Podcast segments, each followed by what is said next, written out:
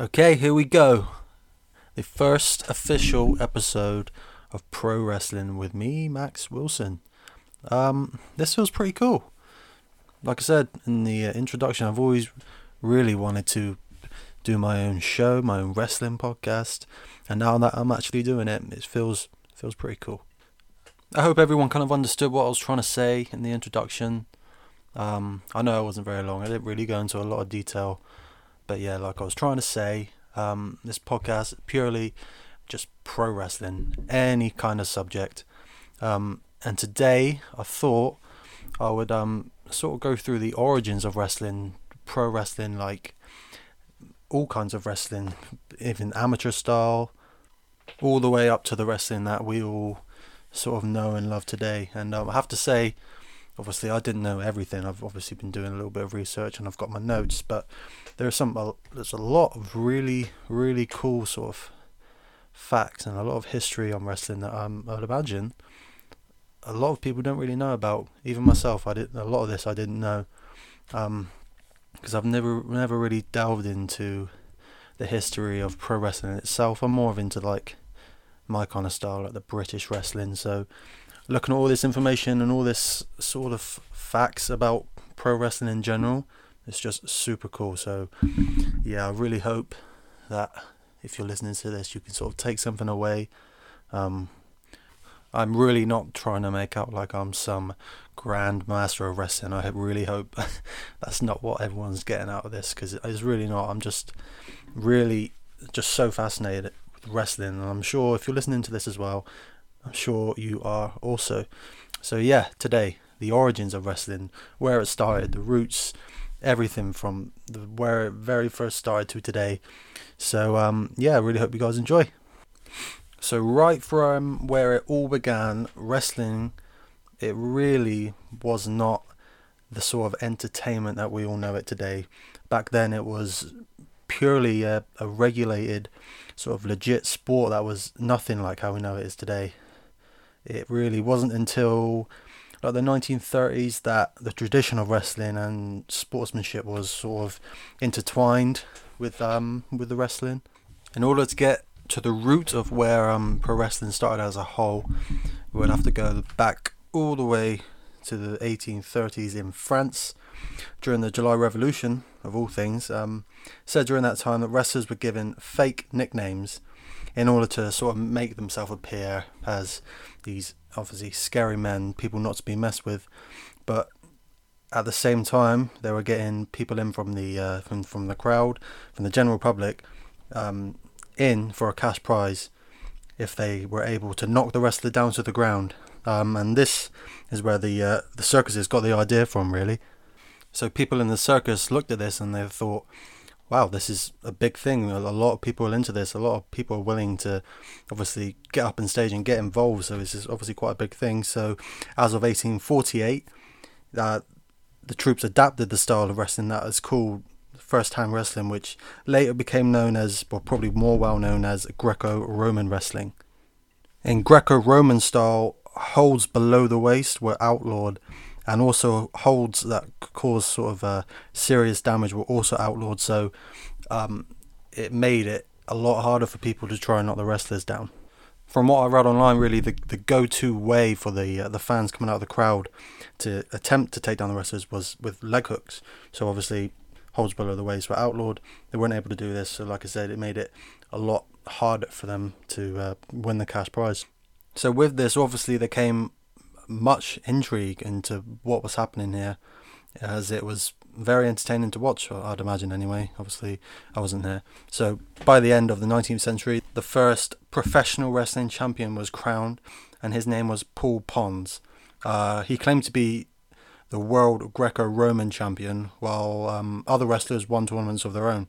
There was one guy, however, uh, that Paul Pons couldn't really defeat. He could never defeat him, and um, he's quite a famous wrestler actually. I've been doing my research and I have heard of this name. His name was George Hackenschmidt.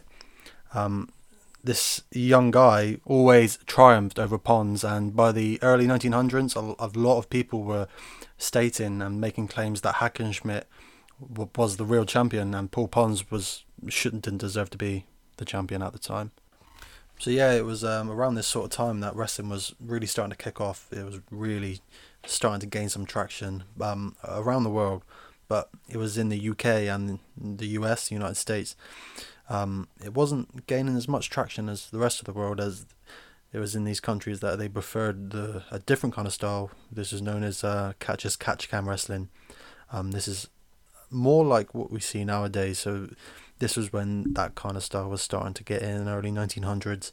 Um, this is uh, catch as catch can is a is a combination of um, like several types of wrestling. Um, it's practiced throughout the UK. Um, more of an influence of like the Lancashire styles of wrestling. Um, leg kicks were allowed, and there was more emphasis on mat wrestling, submissions, and stuff like that.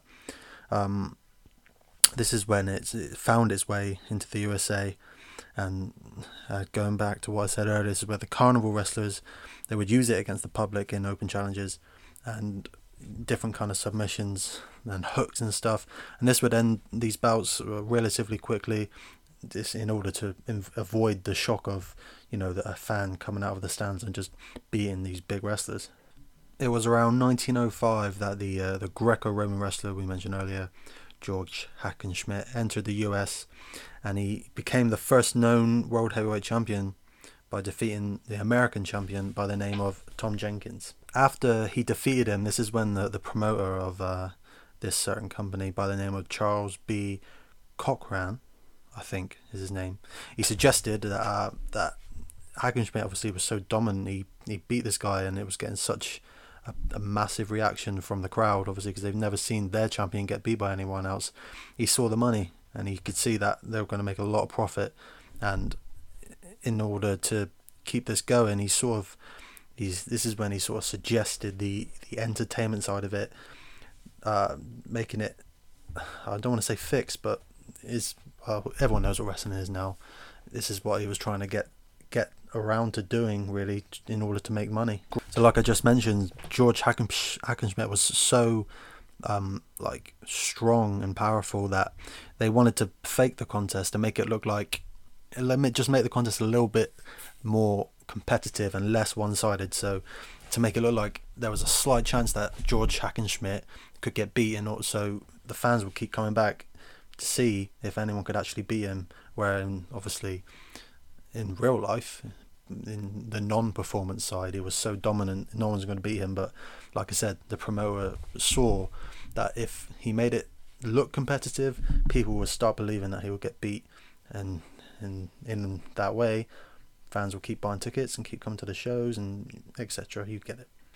Obviously, the fans had no idea that this was happening. They still believed that this was um, a, a, a legit contest. That they thought there were still two people really going at it, trying to get the better of one another. But it was this sort of business philosophy, the uh, the staging, uh, the catch wrestling soon transitioned into becoming professional wrestling, and a lot of other countries uh, adopted the same. Knowing obviously there was a lot more money to be made in uh, staging the contest rather than making them legit. It is kind of crazy to think, obviously, because I'm quite young myself. It's crazy to think that back then, um, people obviously they had, like I said just then, they had no idea that these were scripted, and people were paying their money going into it thinking that this is a legit contest, and um, obviously it wasn't. It's just so cool. So after this, in came um, Frank Gotch. I'm sure uh, a lot of people know, very famous wrestler, obviously a very famous catch wrestler. Um, he was the second ever heavyweight champion in wrestling. Um, he remained pretty much the biggest star in wrestling until uh, his retirement in, in 1913. Um, and obviously 1913, very close to the war, and the, it was like I said, very close to the war, and it was at this point that some fans was really they were starting to express their doubt over like the legitimacy of the sport. So, because of this, wrestling sort of took a big nosedive. It was not a thing for quite a while. So yeah, at this point, it was wasn't really on people's minds at all. But that was until what was known as the Gold Dust Trio came around. This was three different promoters that um, they really started to take a step up in wrestling. These these promoters were called Ed Lewis, Billy Sandow and Toots Mondt. So yeah, otherwise known as the Gold Dust Trio. Um, thanks to their sort of promotional skills, they sort of they dragged wrestling up. They brought it back from the dead essentially, and took it to the next level. These guys introduced things like uh, tag teams, uh, time limits, and uh, you know finishing moves, and um, it became sort of less random. Uh, they paired teams up for long periods, along with storylines being allowed to flourish between rivals. So eventually, the UK they caught wind of this, and they soon introduced their own style, known as All In Wrestling, which is which allowed weapons to be used, things like steels chairs, and even women wrestling in mud, which is a bit weird, but yeah, people loved it, so they kept doing it. Eventually, a lot of people were catching wind of it, and eventually, uh, pro wrestling uh, developed into sort of a worldwide sort of spectacle that everyone was getting getting under and starting to do in their own way and things like that. But um, it's important to know that these three promoters were like the the main guys of professional wrestling in other words, the godfathers of professional wrestling, they really took it up from um, something that was essentially dying and dying a painful death. And yeah, they brought it up. So yeah, they really turned it into sort of an entertainment spectacular, and they honestly they they kept that under wraps for quite a long time. Uh, obviously, people before were questioning it, but when these guys sort of taken over, they they stopped everyone questioning it. They really started getting people believing in it again and thinking it was real.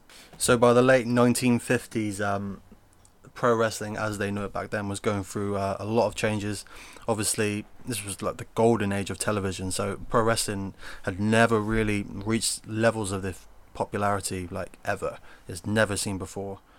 Um, then eventually on TV, they were seeing all kinds of different styles of pro wrestling. At this point, it was firmly more of a show than sort of an athletic competition, like legit competition. It, at this point, um, it was definitely more for the entertainment value. This is where people people like you know Gorgeous George they were starting to really take over and show like you know Gorgeous George is all flamboyant, big, big showman.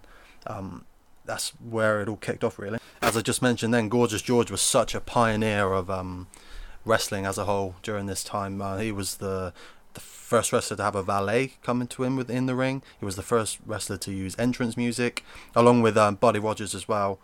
Um, these were probably the, the like the biggest influences of wrestling on television we've ever seen. While all of this was um, helping wrestling become a huge part of like everyone, everyone was really enjoying it. Um, it was also hurting it in other ways. Um, a lot of fans were obviously long-time fans were accusing like the the shows on TV of being quite dumbed down. Um, so by the late fifties, wrestling the ratings of wrestling were once again taking a serious nosedive. Instead of before, like before having its own prime time sort of section on TV, it was instead being used as more of um, like a, a filler for like late night TV. Late night TV, obviously, everyone was waiting for that. So in the in the meantime, they were putting wrestling on so, in other words, really, wrestling had become like so overexposed that people were really starting to grow tired of it. And also, the promoters. This is when the sort of politics was sort of getting involved. Promoters were like secretly buying TV slots off of other promoters, so sort of screwing other people over to sort of get the better of them. And doing my research, there seems to be a lot of um, a lot of ups and downs um, sort of soaring up and then soaring down again, like I just mentioned. The late 50s, it took a nosedive again, but then again, during the 60s, pro wrestling saw another big boost. You know, the, um, uh, the AWA were there, they were setting new standards of how wrestling should be shown on TV. Uh, the NWA was strong, uh, uh, especially in the south of America, and um, the WWWF, as it was known back then, was uh, also slowly making a name for themselves. And then again, we spring to the 70s when that rolled around. Throughout the 70s, wrestling took another big blow. Uh, as you can see, it's literally up and down, up and down. Um, this was due to the lack of attendance, and uh, many promoters were sort of they were forced out of business. They really didn't have a choice because there just wasn't they weren't getting enough people through the doors. Even the ones that did survive during this time period were really they were really struggling to make ends meet. um, they even though all of this was still happening, it was still taking a nosedive. There were still some big things that happened in in pro wrestling in the seventies that that still sort of get talked about today. One of them being Pedro Morales. He made history, becoming the first ever Latin American cha- champion in the WWF. He was the heavyweight champion, and people like you know Dusty Rhodes, Ric Flair, they were starting to become really big names in the seventies. If you listen to this, obviously this is this is quite American based, as um I don't know. There's just a lot of information about the American wrestling on there.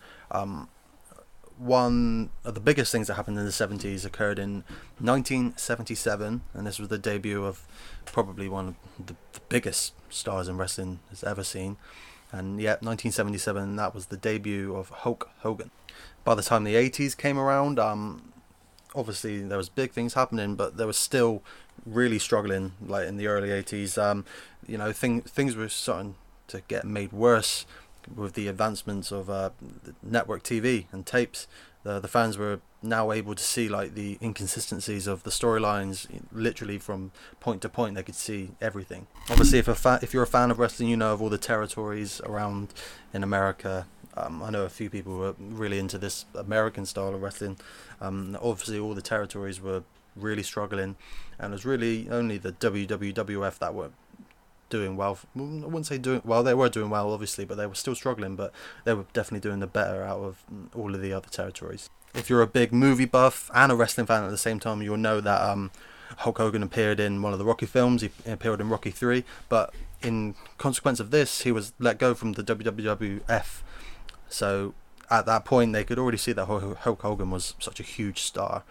Um, and the AWA saw this and they knew he was a superstar, so they signed him.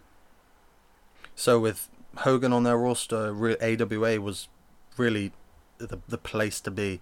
People were now they were really getting back into wrestling to watch this, you know, this larger than life character perform. But in 1983, AWA made the big mistake that one that ultimately sort of led to their demise. They let Hogan go, the their hottest commodity, who they had, and um, they let him go, and he signed with their competition, the WWF.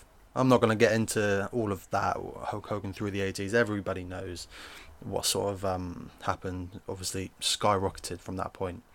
So in 1982, Vincent Kennedy McMahon went against his father's wishes, who was obviously the previous owner, but Vincent Kennedy McMahon he bought it off of him.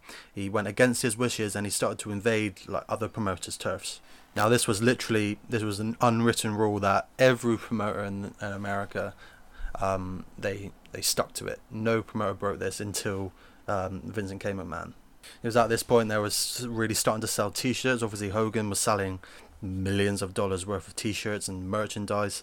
So with this money, he was he was using it to steal the other promoters' talents. He was buying them out, and um, obviously, the other uh, promoters in the area were not happy with what um, Vince McMahon was doing it wasn't too long before um, Vince McMahon taken a large portion of the NWA, AWA's talent. They enticed guys like Bobby Heenan, the Iron Sheik, and a lot of others to sort of jump ship and make the move to the WWF.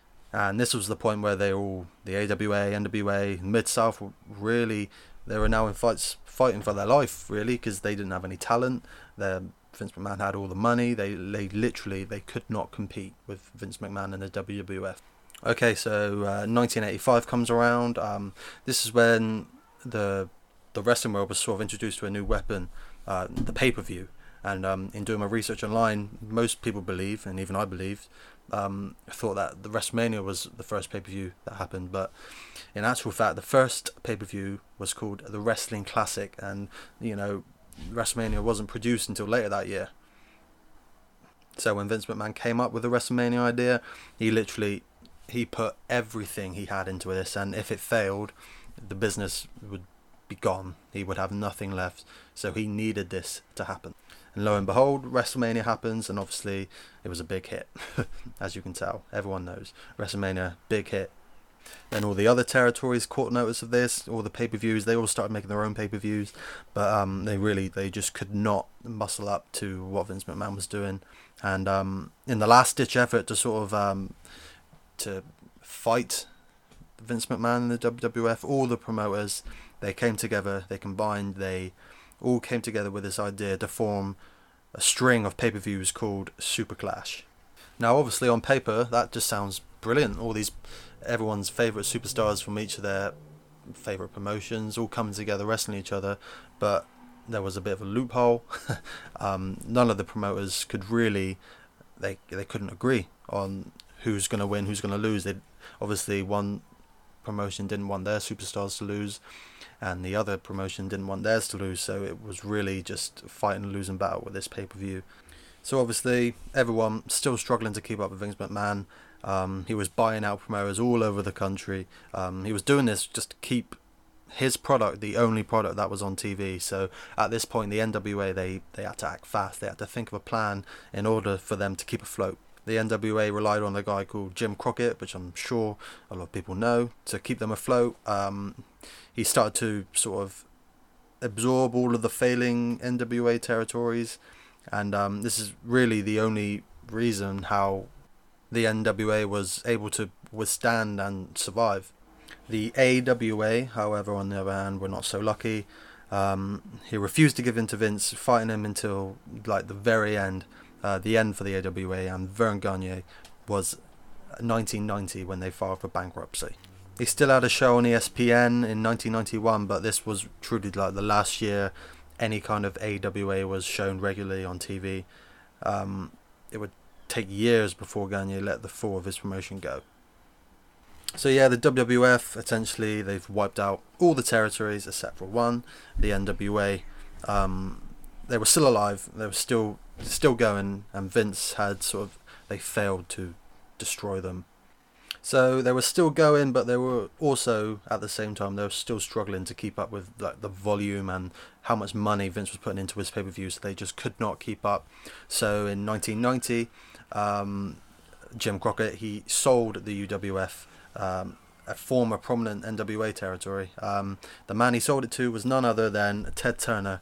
Um, he then, obviously, if you know your wrestling history, uh, he turned it into WCW.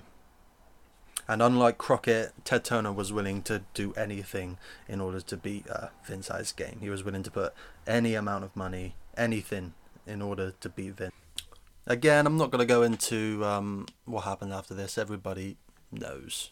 Um, so all of this was going on. They kept fighting until the end of WCW, which was the 26th of March 2001. Then they were gone, and then essentially is until AEW has come recently. It's just been WWF or E WWE slash F. You know what I mean. So yeah, there we have it. That's just my little brief um, sort of look into the origins of wrestling. Um, I didn't want to go into all of all of you know WWE versus WCW. Um, quite frankly, it doesn't really interest me. I'm just talking about what what I what what I wanted to talk about. That's the point of this podcast, really. I'm not just gonna talk about things for the sake of it. Really, I'm just be doing exactly what I want to do, and talking about that just doesn't interest me. So yeah, um, obviously he's only been what 23, 23 minute podcast. It's not that long. I just didn't want to do, you know, a two hour long podcast. That just would not have been fun for anyone, me included. Um, so, yeah, um, I hope if you're listening to this, I hope you enjoyed. Um, hope you enjoyed listening. Uh, I hope you took something away from it. Maybe, maybe you learned something. If you've learned something, that's that's pretty cool. I think I've done my job there. If somebody's learned something, if you haven't, then fuck me, right? I tried, but yeah, that's just a tiny little snippet into the origins of wrestling. I may go through more of it in the future, but as of now, I've sort of gone through what I wanted to go through. Um, so yeah, I hope you enjoyed the first episode of Pro Wrestling with Max Wilson. Um, thank you for listening. Cheers.